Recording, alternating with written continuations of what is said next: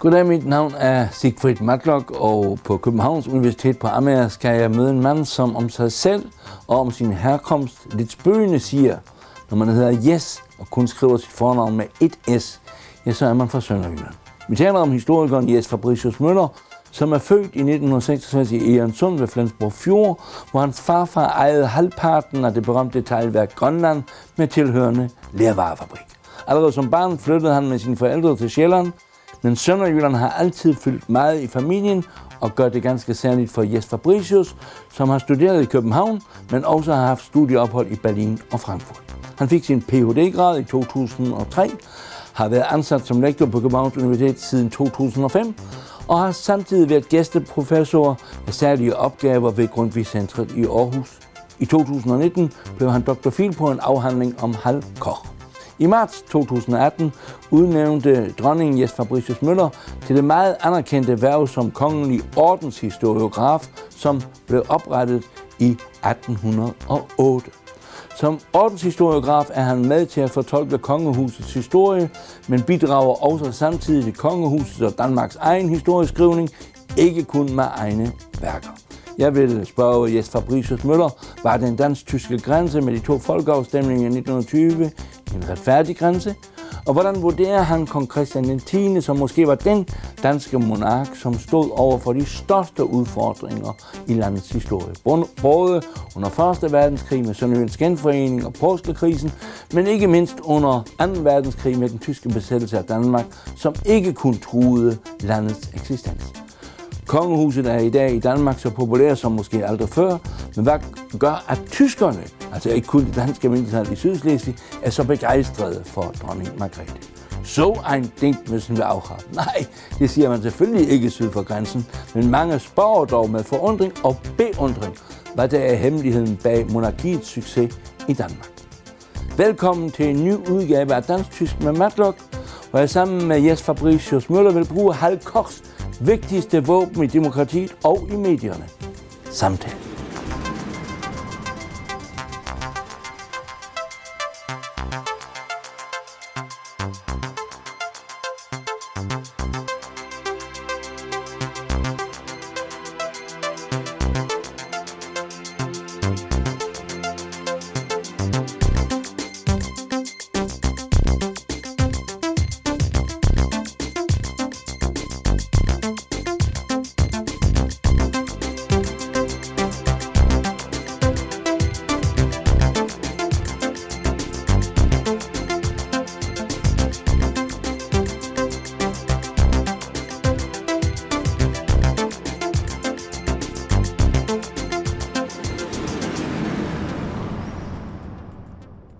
Bror Bliksen Finneke var dansk udenrigsminister og endda minister for Slesvig.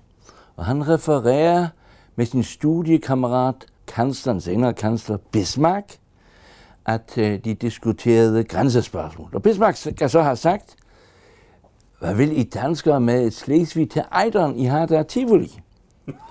Og nu kan vi se, at vi fik jo Slesvig øh, delt, men Danmark beholdt øh, Tivoli.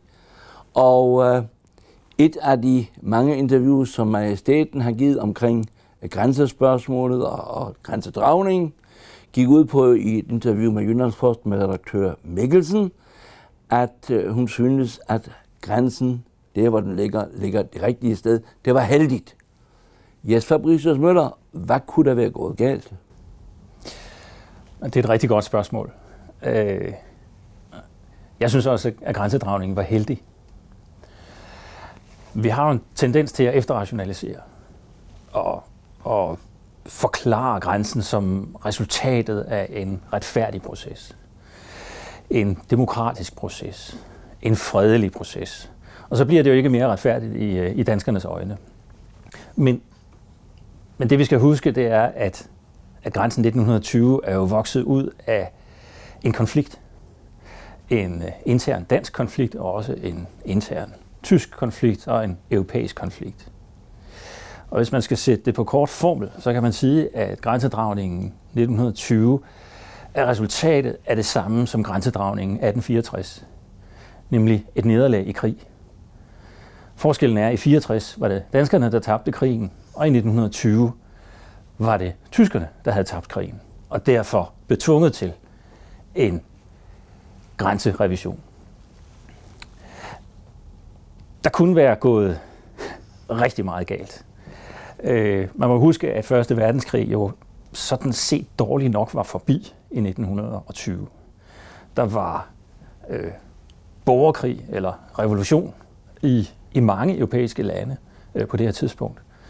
Finland, Irland. Øh, vi havde jo, skal vi sige, den, den, den tyske revolution meget tæt på i Kiel, så der var, der var revolutionære tilstande, og det var der også i København. Altså et, et stort pres fra øh, i forbindelse med en, øh, en arbejdskonflikt. Så man kan sige, at den her løsning 1920, altså som er, skal vi sige, den moderne danske stats fødselsstund, kan man godt kalde det, er født ud af et, et kaos, som, som vi øh, måske ikke altid er så gode til at huske, fordi vi skønmaler historien. Øh, vi gør den fredeligere, end den var. Netop øh, fordi vi lægger vægt på, at, at grænsedragningen i 1920 var så fredelig og, og demokratisk. Og jeg bliver mindet om det, øh, altså, eller vi bliver mindet om det der med, med, med afstemninger, altså grænsedragning som resultatet af en afstemning. Folkeafstemninger. Ja, mm. afstemninger, rigtigt. Mm. Øh, men hvis vi nu tager, skal vi sige, de seneste folkeafstemninger, vi kender til, den britiske for eksempel, øh, eller for nu at tage en endnu mere kontroversiel, men som ligner, skal vi sige, den, den, den danske, dansk-tyske, nemlig den på Krim. Altså hvor, hvor, der, hvor, hvor, hvor Krim bliver militært annekteret, og så bagefter afholder man en folkeafstemning for at legitimere mm. en militær aktion.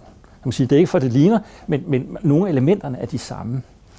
Og, og der synes jeg, at vi skal huske, at en folkeafstemning, som for eksempel den britiske om udtræden af EU, jo ikke, skal vi sige, er en fredelig løsning i den forstand, at den skaber klarhed. Øh, det gør den måske, men den skaber først og fremmest konflikt. Øh, og jeg tror, vi skal huske, især som danske, at, øh, at det her, det øh, resultatet af afstemningen skabte også en masse bitterhed og, og ressentiment, tror jeg, man siger på tysk. Ikke kun i det tyske mindretal, men også i Tyskland.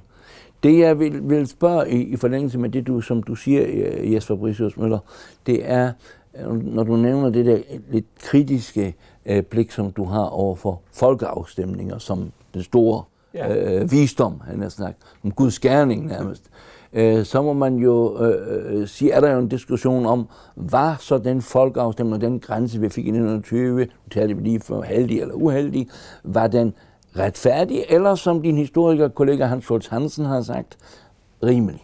Yes, yes, det, det er faktisk en interessant distinktion. Jeg har ikke tænkt på det på den måde, men man skal altid lytte til, lytte til hvad Hans Schultz Hansen siger.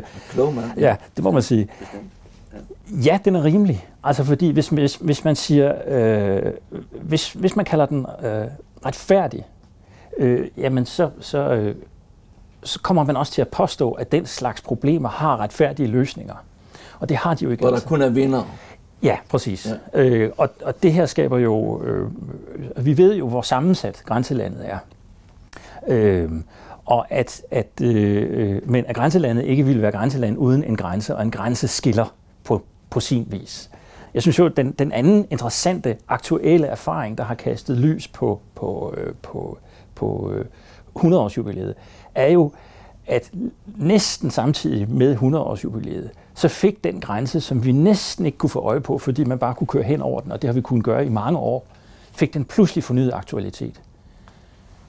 Med et blev den så lukket, som den aldrig har været i min levetid. Øhm, og det er jo, det er jo en, en, en, en besynderlig påmindelse om, at den grænse, som, som er for mange øh, i, i grænselandet, er bedst tjent med ikke at være der, om jeg så må sige, eller være så usynlig som muligt, at den pludselig var der igen, næsten som en mur. Altså, jeg, jeg må anholde det en lille smule, fordi når jeg ser udtalelser, der går på, at man siger, jamen, nu er forholdene, fordi grænsen er, er lukket, er delvist lukket, øh, så svarer det til forholdene i 1920. Øh, øh, det synes jeg er noget, noget, noget, undskyld jeg siger det, noget sludder. Det samme er, når folk, øh, øh, øh eksempelvis sønderjyske borgmestre, glæder sig over, at grænsen bliver lukket op for de tyskere, som man jo tidligere ikke ønskede i, i, i, i i samme øh, håbetal. Øh, men nu kommer de som turister og siger, jamen det er ligesom en befrielse af Berlinmuren. Altså, skal vi ikke overfor en historiker insistere på, at vi også taler lidt korrekt? Jo, jo. Øh, altså, nu vil jeg godt lige have lov til at, at, at trække på min personlige erfaring, fordi jeg, jeg, læ, jeg, jeg læste faktisk i Berlin vinteren 89-90. Ja, det var muren. Ja. Ja. Og det, det er jo en generationserfaring, ja. og, det, og det kommer jo ikke i nærheden af, af, af den. Øh, men, øh, men, men skal vi sige, der var ingen, der for et år siden havde forestillet sig, at den dansk-tyske grænse ville være så lukket, som den var for, for almindelig persontrafik. Øh, og Men det er jo ikke et dansk-tysk problem som sådan. Det er selvfølgelig ved grænsen er det et problem. Ja. Men det er jo ikke et dansk-tysk problem. Det er jo, vi strides jo ikke om grænsen. Nej, nej. Øh, men, men, men jeg synes, det er en interessant påmindelse ja, ja. om, at den er der. Fint. Den er der. Fint. vi skal ikke, vi skal, ja, men det kan vi, vi kan diskutere meget om, om, om, om, om også de begreber. Altså, ja. vi har jo, vi, man skal også passe på, synes jeg, Øh, også når man fortæller den historie, og som sagt, øh, majestæt talte jo om det heldige, at man sådan her i, i København en gang imellem oplever nogle øh, skønmaleriske udtalelser om, at man i 100 år, danskere og tyskere, kunne have levet i fred og harmoni ved siden af hinanden. Begge to, øh, du kommer fra, fra, fra Egernsund, altså fra Sønderjylland, jeg kommer sådan set fra Sydslesvig oprindeligt. Ja. Begge to ved vi, at det ikke er sandhed. Ja. Øh, og, og vi der, har været heldige. ja. Ja. På mange områder. Ja, Ja. Altså, altså det, på, på, på, den, på den vis er, kan, kan tilhøre du og jeg jo samme generation øh, i den forstand, at vi har levet hele vores liv i fred. Heldigvis. Ja, øh, og, og, og det skal vi også huske, det er bare ret enestående. Mm. Øh, det, det er der ikke mange generationer i verdenshistorien, der har. Og den, skal vi sige, den, øh, og, og derfor er fristelsen til at projicere den tilstand ned over historien jo stor.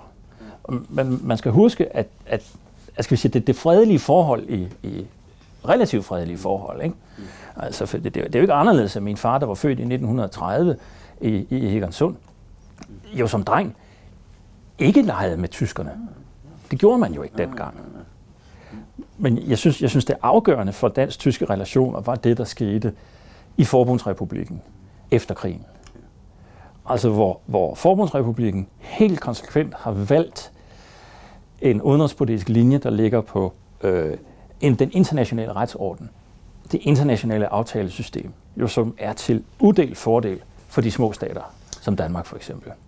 Og, men, for ligesom at, altså, det er jo stadigvæk, skal vi sige, på, på ja, det er, lidt, det er lidt stort sagt at sige på tysk noget, men vi er jo stadigvæk dybt afhængige af forholdet til Tyskland.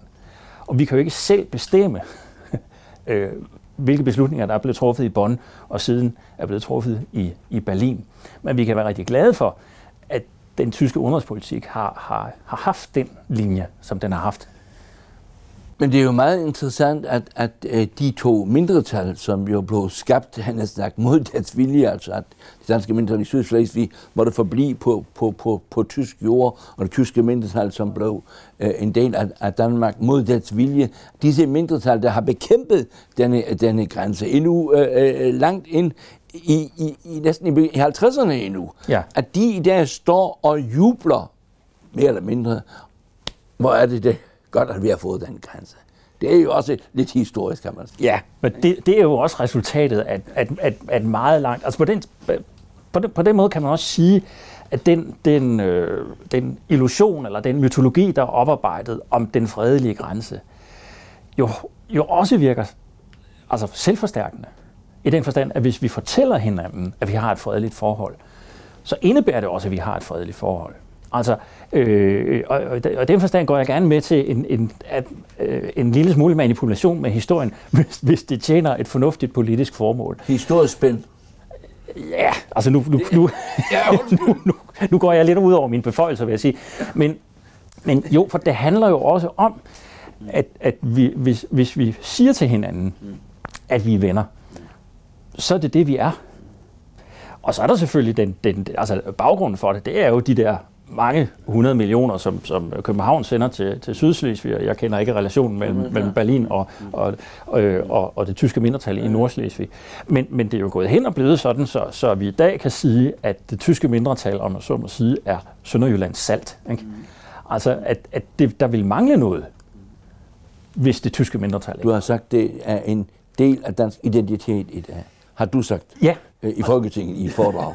Ja. jo, og det, og det, det vil jeg gerne stå ved. Mm. Øh, fordi øh, vi nu, kan vi sige, på grund af relationerne, kan se, hvad øh, det tyske mindretal bidrager med.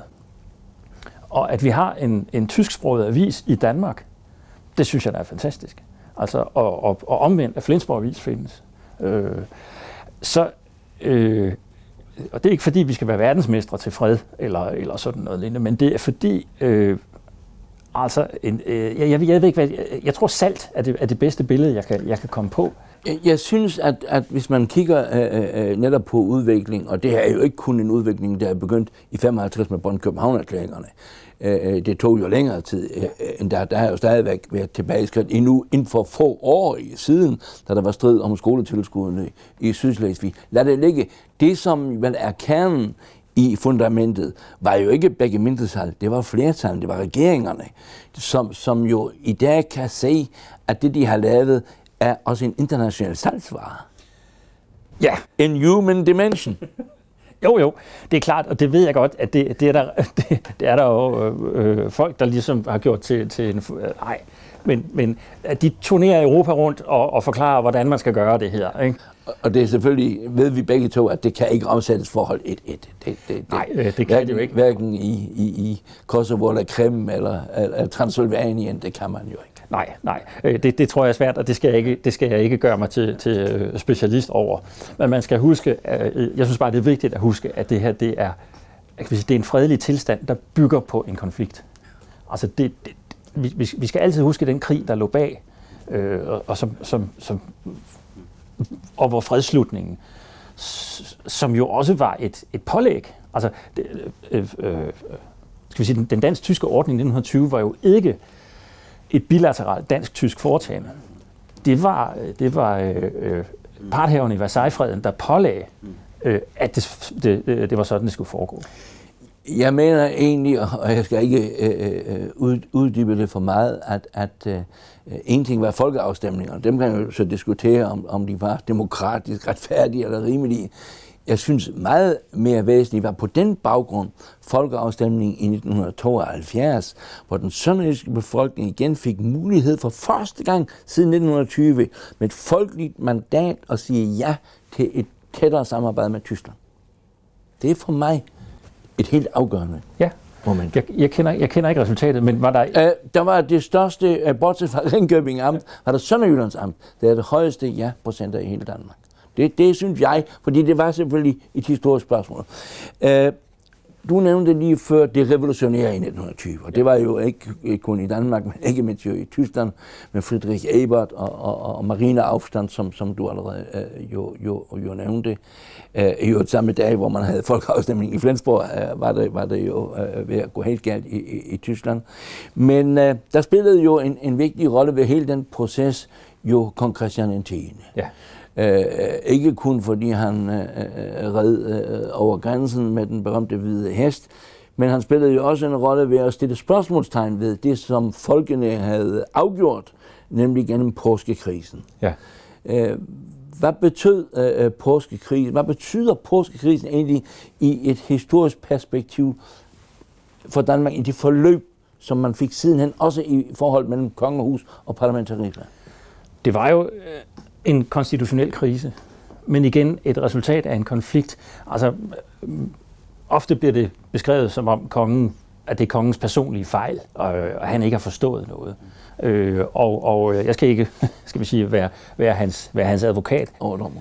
Mm. Men øh, det er vigtigt at forstå, at kongen jo repræsenterede et synspunkt, der var vidt repræsenteret i, i, øh, i Danmark. Krise. Ja. Ja, ja. Altså, der var jo både dem, der ville have øh, den dansk-tyske grænse helt ned ved Dannevirke, ja. og så var der Flensborg-bevægelsen, der ville have Flensborg med. Og, og kongen sympatiserede øh, med, øh, med denne bevægelse, og kom derfor i opposition til øh, sin egen statsminister Sale, øh, som han endte med at afskede. Ja. Og selve den, skal vi sige, øh, afskedelse var jo, øh, viste sig i hvert fald at være imod øh, den parlamentariske skik, for Sale havde ikke noget flertal imod sig i, i, øh, på rigsdagen. Så, så øh, men, men jeg, igen synes jeg, det er vigtigt at, at, øh, at, at, at se, at dette her, den her episode var en, en del af et større spil. Og det blev så også, altså øh, Socialdemokraterne slog til, med Frederik Borgbjerg i spidsen, slog til og beskyldte kongen for statskup. Øh, og det drev jo på en, en, en stærk republikansk bevægelse. Og skal vi sige, øh, var også drevet af den der øh, arbejderkonflikt, der var øh, i Danmark, og syndikalisterne ja. hjælper, og hele den der, som, som Socialdemokraterne så ganske vist ligesom ja. prøvede at, at, at, at skubbe til side. Men der var grøde, og der var inspiration fra øh, øh, de der opstande i øh, arbejder- og, og, og, og marineopstand i, i, i Tyskland, så det var nok.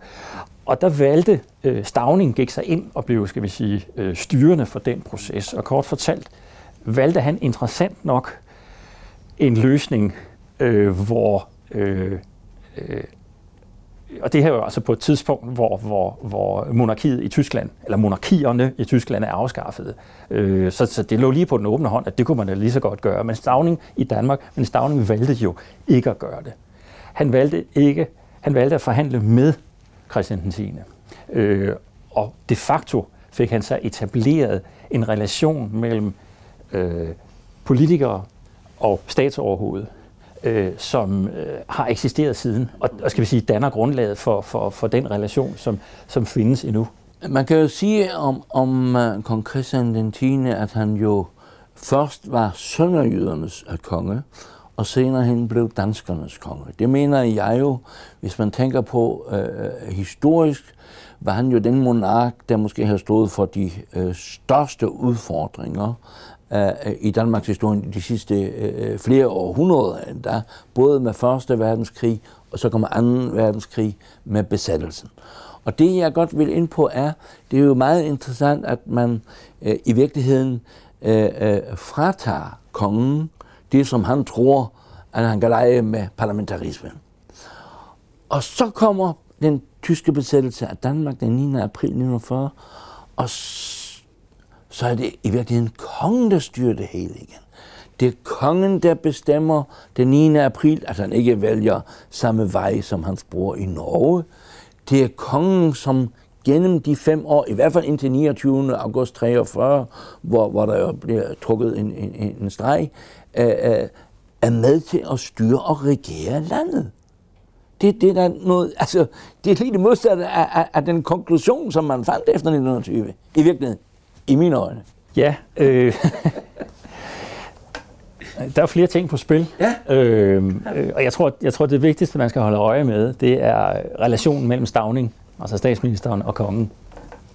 Øh, den havde interessant nok øh, været god øh, hele tiden, siden 1920. Øh, og der tror jeg, man skal fastholde, at øh, selvom kongen jo på flere punkter øh, Øh, repræsenterede et selvstændigt standpunkt, så skete det jo hele tiden i forståelse med Stavning. Og man kan også øh, vende om og sige, at det er jo også regeringen, som jo i princippet, eller i realiteten var en samlingsregering, eller man kan sige, når man, når man taler om samarbejdspolitikken, det oprindelige indhold i ordet samarbejdspolitik er jo det, det samarbejdende folkestyre, øh, øh, på tværs af rigsdagens partier. Øh, og at kongen jo også tjente som et samlende symbol for alle. Og det vil sige, at politikerne jo også havde en interesse i at, skal vi sige, bruge kongen. Han var autoriteten. Ja og nej. Altså man kan sige, øh, det, det, er en interessant betragtning, du har, når du siger, at kongen faktisk øh, begyndte at regere igen for, i, i, i, i politisk forstand. Øh, det stammer ikke kun for mig. nej. men, men, men øh, man kan man sige, der er en interessant relation, øh, fordi øh, den her regering jo rummede enormt mange modsætninger. Og man kan jo godt, igen for at vende tilbage til temaet fra før, øh, øh, var der jo i den umiddelbare efterkrigstid en tendens til at idyllisere øh, øh, forholdene, altså de, de indre danske forhold under krigen, altså forståelse som, at, at danskerne stod sammen i harmoni mod den ydre fjende. Øh, men men der, der, der var der jo op igennem 60'erne og 70'erne har forskellige øh, øh, historikere jo dokumenteret, hvor store og alvorlige konflikterne var. Øh, altså hvor meget, øh, øh, øh altså hvor, hvor, hvor uenig man var indbyrdes i regeringen med Scavenius i den ene ende, og hvem det nu var i, i den anden ende. Øh, hvor, hvor alvorlige de indre danske konflikter var. Og der er det klart, at der er brug for en, en, en samlende figur, fordi øh, kong Christian 10. jo også de facto er konge for alle. Øh, han var konge for Socialdemokraterne, og han var konge for officererne, og han var konge for jøderne. Og han skulle altså, om man så må sige... Erhvervslivet. Det var han, erhvervslivet. Ikke for det. Landbruget. Ja, ja. Erhvervslivet spiller jo en stor rolle. Undskyld, det ja. tyske mindretal som endt. Ja, ja. Øh, ja. Øh, og, og, øh, og det vil sige, at han, skal vi, øh, han, han havde også en, en, en, en rolle at udfylde, som jo øh, øh, på nogle få punkter øh, jo var i konflikt med, øh, med, med regeringen, men, men, men i det store hele var han det, det samlende symbol. Altså, han, han forblev det samlende symbol, som han var blevet i 1920. Jeg synes jo, hvis man kigger på, på, på noget af, af den udvikling, der er sket efter 9. april, så er der jo øh, et brev, som, som den tyske øh, øh spionage har, har åbenbart fået fat i fra september 1940, hvor, hvor kongen jo helt tydeligt gør opmærksom på, at han på den ene side nok betragter tyskerne som Ja, han sammenligner det med svigermoren, som man gerne ønsker, at hun rejser ud af landet igen. Ja. Det er de første bemærkninger. Men man mærker også øh, den store øh, bitterhed, skuffelse. Især også øh, den tyskfødte øh, dronning Alexandrine jo var meget, meget ked af det. Øh, øh, han, var, han har også øh, udtalt sig meget kritisk over for øh, Scavenius. Og jeg synes, når man, når man kigger øh, tilbage på, på den periode, øh, der kom jo først 29. august øh, 43, så sker der jo det, at, øh, og det var jo efter telegramkrisen, så sker der jo det, at, at øh, vi får øh, jødeaktion. Men for inden, øh, der har kongen jo et stort, et helt alvorligt uheld med, med øh, hesten. Ja. Øh, det var ikke den samme hest som, som i 1920, det var jubilæet, jeg tror jeg hed den her i, i, i København. Han øh, lå jo øh, for døden i virkeligheden. Og der sker der jo det ganske interessante, øh, og det tror jeg øh, måske er, er, er nyt, at øh, øh, den tyske øh, gesandt og det tyske udenrigsministerium efter ordre fra Hitler øh, ønsker undersøgt, om når kongen dør, om man så ikke kan afskaffe monarkiet i Danmark.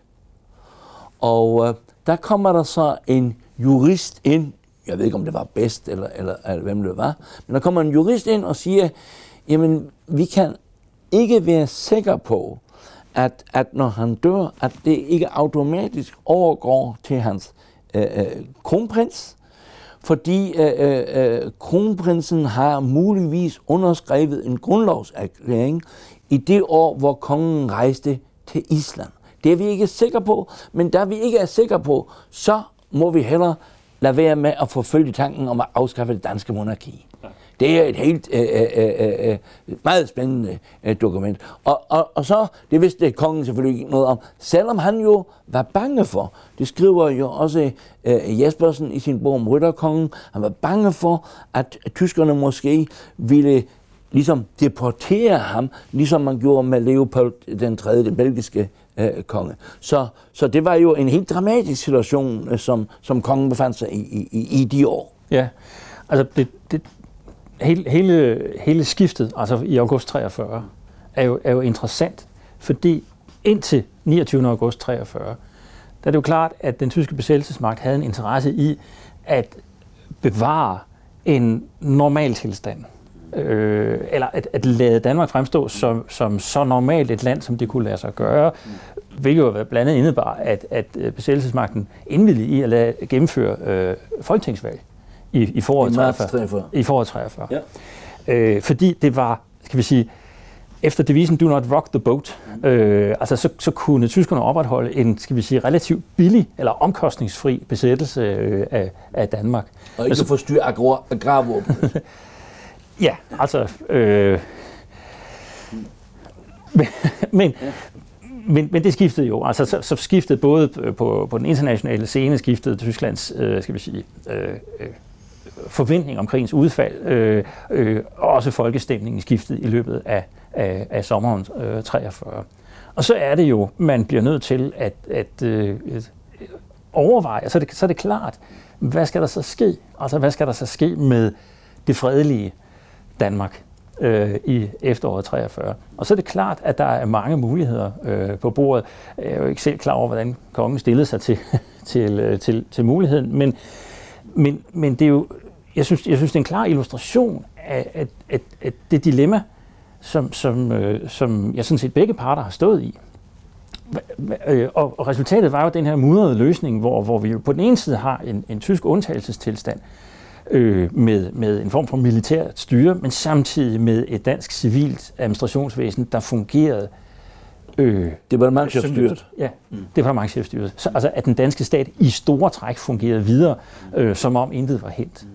Og det er jo en, det er jo en øh, igen kan man sige, det, det, det, det er en situation, der i dag er meget svær at spejle sig i. Øh, være stolt af, eller, øh, men, men det var sådan, det var. Må jeg øh, øh fastholder, jeg tror ikke, at vi er uenige i, at kong Christian 10. jo også var helten, der da 5. maj 1945 øh, kom. Og jeg synes, at, at øh, noget af det smukkeste, som jeg har set, har været, ja, jeg husker, at, at den tyske rigsbefuldmægtige, efter at han var blevet arresteret, skrev et digt om kongen, hvor han sagde, jeg, for, jeg bøjer mig i støvet for tronen om martyren Christian den 10. Og det jeg vil ind på er, at Christian den 10. synes, det er et enormt øh, øh, øh, værdigt og, og, og modigt dokument i en time før jødeaktionen starter, øh, øh, der øh, skriver han direkte til den tyske udenrigsminister øh, Ribbentrop via Werner Best, øh, rør ikke ved vores jødiske medborgere. Altså, det brev er i mine øjne meget mere værd end den der skrøne om jødestjernen. Jeg synes, det er et fantastisk øh, dokument på, på, på kongens øh, øh, holdning over for sine landsmænd. Ja, og det, det, altså, øh, jeg har også lejlighed til at dementere den der historie, når jeg hører den om, at Christian Tine red rundt med, med jødestjernen. Der er nu den sandhed i det, at, at han faktisk på, på, på et tidspunkt har sagt, at hvis, hvis, hvis øh, mine jødiske, øh, hvis de danske jøder skal, skal, skal, skal bære jødestjernen, så må vi jo alle gøre det. Øh, men der er den reelle øh, baggrund i det, at han jo faktisk var meget sympatisk indstillet over for det jødiske samfund i, øh, i, i Danmark. Og, og det, han var jo også selv frimurer, ikke? Jo, jo øh, det er rigtigt. Det ved jeg ikke, hvor meget har med, med, med det her at gøre, okay. men det, det har... Det, der er jo i dette, øh, det, der er jo det i det, som jeg sagde før, at kongen jo var konge for alle. Øh, og, og den opgave tog han på sig. Øh, og det, det giver dig ret i, det er, det er, det er meget rosværdigt. Øh, jeg vil til sidst uh, spørge dig, som, som jo nu er, er, er kongelig ordenshistoriograf, Øh, ikke så meget om, om hvordan øh, monarkiet i, i, i Danmark fungerer, for, for man kan man jo sige, at der er jo næsten ingen, øh, der tvivler på mm, øh, monarkiets værdi for også det nationale øh, sammenhold. Men, men jeg tænker på, at, at øh, øh, øh dronningen øh, og kongelige familie, men altså dronningen for eksempel øh, ved sit besøg i, i øh, Slesvig-Holsten, jo ikke kun blev tiljublet af det øh, danske mindretal, Øh, men, men du har selv øh, øh, skrevet, at, at også de tyske medier øh, er fascineret af, af det der mærkenhafte, eventyrlige ja. øh, kongehus. Og, og, og du tilføjer så et eller andet sted, at, at når de tyskere er så øh, imponeret over, over øh, kongehusets rolle i, i, i Danmark og i, i, inden for øh, demokratiet, så er der måske også en, en lille smule misundelse i det, øh, altså i den der fascination.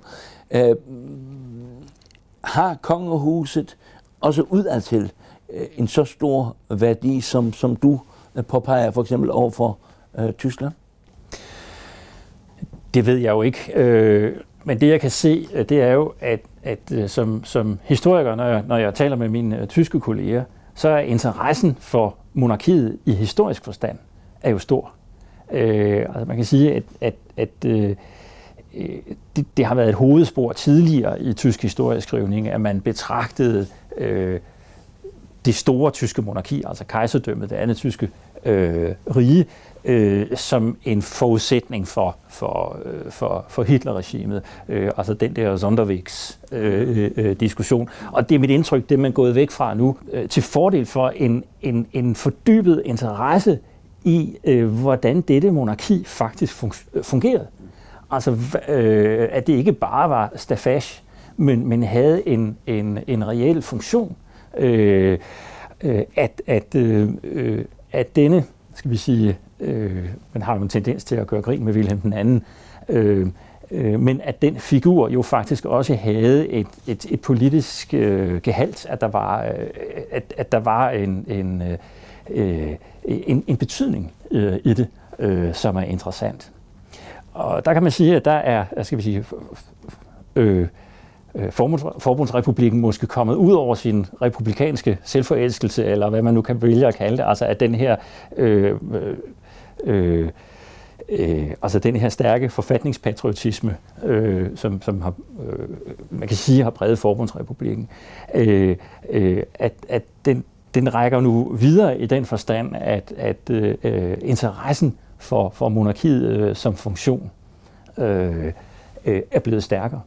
Øh, og det synes jeg er interessant. Det er jo interessant, at tyskerne er så fascineret af, specielt af det danske kongehus, og alligevel ikke bruger den sætning, som de jo elsker, så en ding müssen wir auch haben. altså, så vil jeg til slut citere Churchill. Øh, for øh, Churchill sagde jo øh, på et tidspunkt efter, efter 2. verdenskrig, vi skulle aldrig have afskaffet kejserdømmet, så var det her ikke sket. Det er en historikers, øh, historikers dom. Den tager vi til efterretning, og jeg siger, øh, tak til dig, øh, Jes Fabricius Møller. Øh, ikke kun fordi øh, du øh, nu er i en meget vigtig position, men, men også fordi du i dine værker jo har, har bidraget til at nuancere tingene lidt mere end, end de der ret nationalromantiske rosenrøde billeder, og at du jo også dermed i virkeligheden også forklare en lille smule øh, at tingene lå anderledes end for eksempel, når Anders Fogh i sin berømte tale sagde, det er politikerne, der har svigtet, så ved vi også, at der var andre aktører i hvert fald i hele det spil. Tak for interviewet. Det er mig, der takker.